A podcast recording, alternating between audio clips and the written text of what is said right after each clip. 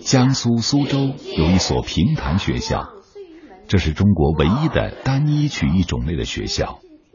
吴静老师正在教学生苏州话，做评弹演员这是第一关。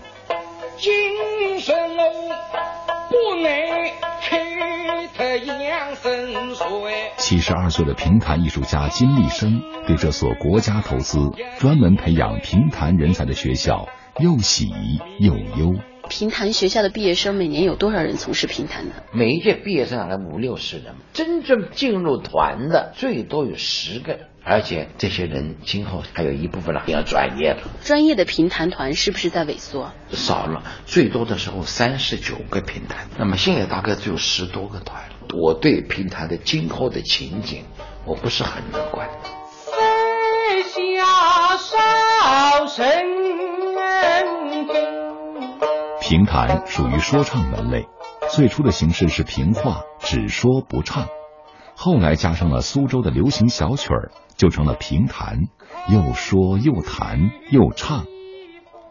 而北方的评书和评弹同宗同源，一直保留了评话口说的特色。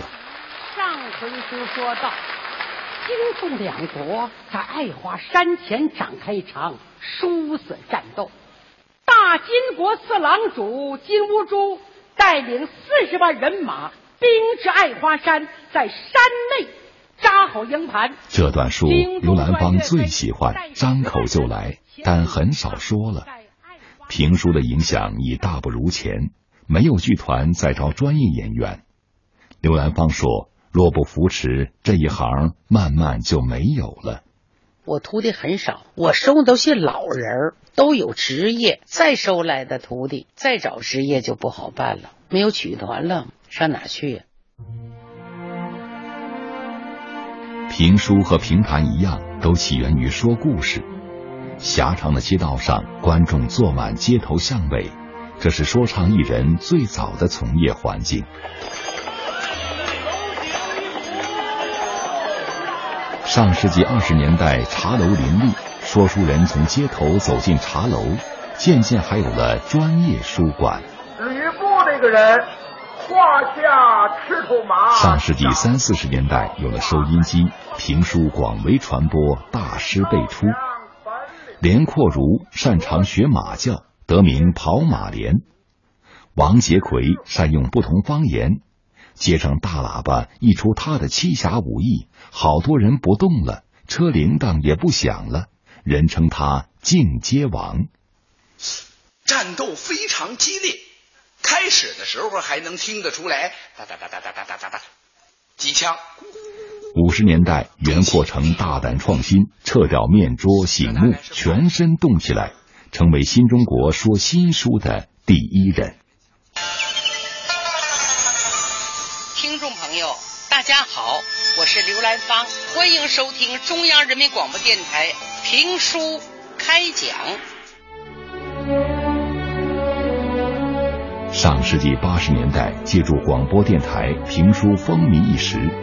刘兰芳、单田芳、袁阔成、田连元这些名字和他们的作品《岳飞传》《白眉大侠》《三国演义》《杨家将》，成为一个时代的共同记忆。新春佳节，万象更新二零一五年十二月三十日，中央人民广播电台音乐厅，久未露面的刘兰芳登台，只说了新编的段子。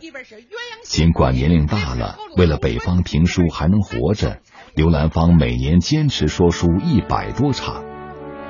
老伴儿一路跟着，心疼。我说刘兰芳，我说你这七十一了，他说我还有二年呢才能退休，有些任务还得完成。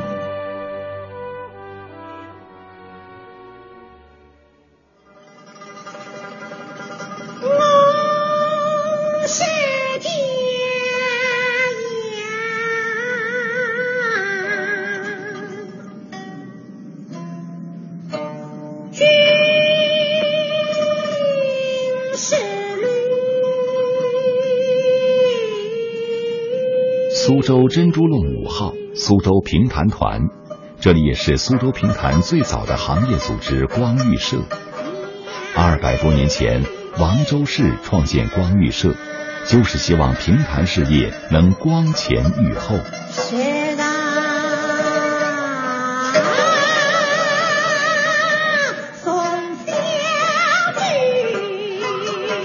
盛小云四十六岁，当代评弹大师。说起传承，心里是另一番滋味。他说很怀念过去跑码头那种竞争环境，虽然苦，但那是必须的过程。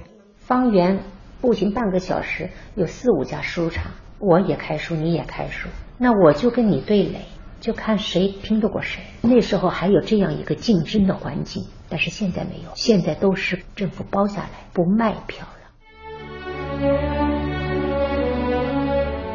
零零六年，苏州评弹成为第一批国家非物质文化遗产，不少乡镇有了公益书场，演员一场演出固定收入四百元。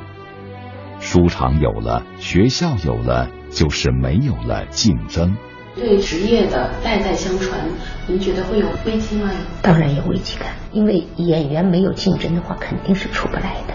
金立生做了四届中国曲艺牡丹奖评委，他说奖评了不少，但高兴不起来。表面上搞评弹艺术家，演了三十几场啊，要搞得轰轰烈烈的样子，这表面很繁荣啊。其实评弹的演员的水平，真正好的是很少很少，跟这老一辈无法比的。金立生说：“这个行当需要信仰、信念。老一辈艺术家要扬名立身、养家糊口，更重要的是全身心热爱。”当成一辈子的事业，下苦功，那种精神现在没有了。到底有没有把传承民族文化作为自己毕生的奋斗的方向？你有没有信仰？有没有自己的理想？这是关键。金立生感慨：评弹学校的毕业生大部分被招到非曲艺单位唱评弹，已经不是原来意义上的演员了。评弹的职业选择多元化了，从说唱这一行的现状来看，唱评弹的人不算少，但真正的艺术家后继乏人，传统意义上的评弹正在逐渐消逝。话说这陈龙年，您如果没听过鸟叔的《江南 star》，评书似乎连表面的繁荣都看不到。这是八十多岁的单田芳紧跟潮流，说书说起了流行歌曲，甚至和流行歌手同台表演。大师们不顾高龄，在努力创新，这情景不禁让人心酸。而八十六岁的袁阔成，甚至想用周杰伦的方式演绎《水浒传》，还没有尝试，就在二零一五年去世。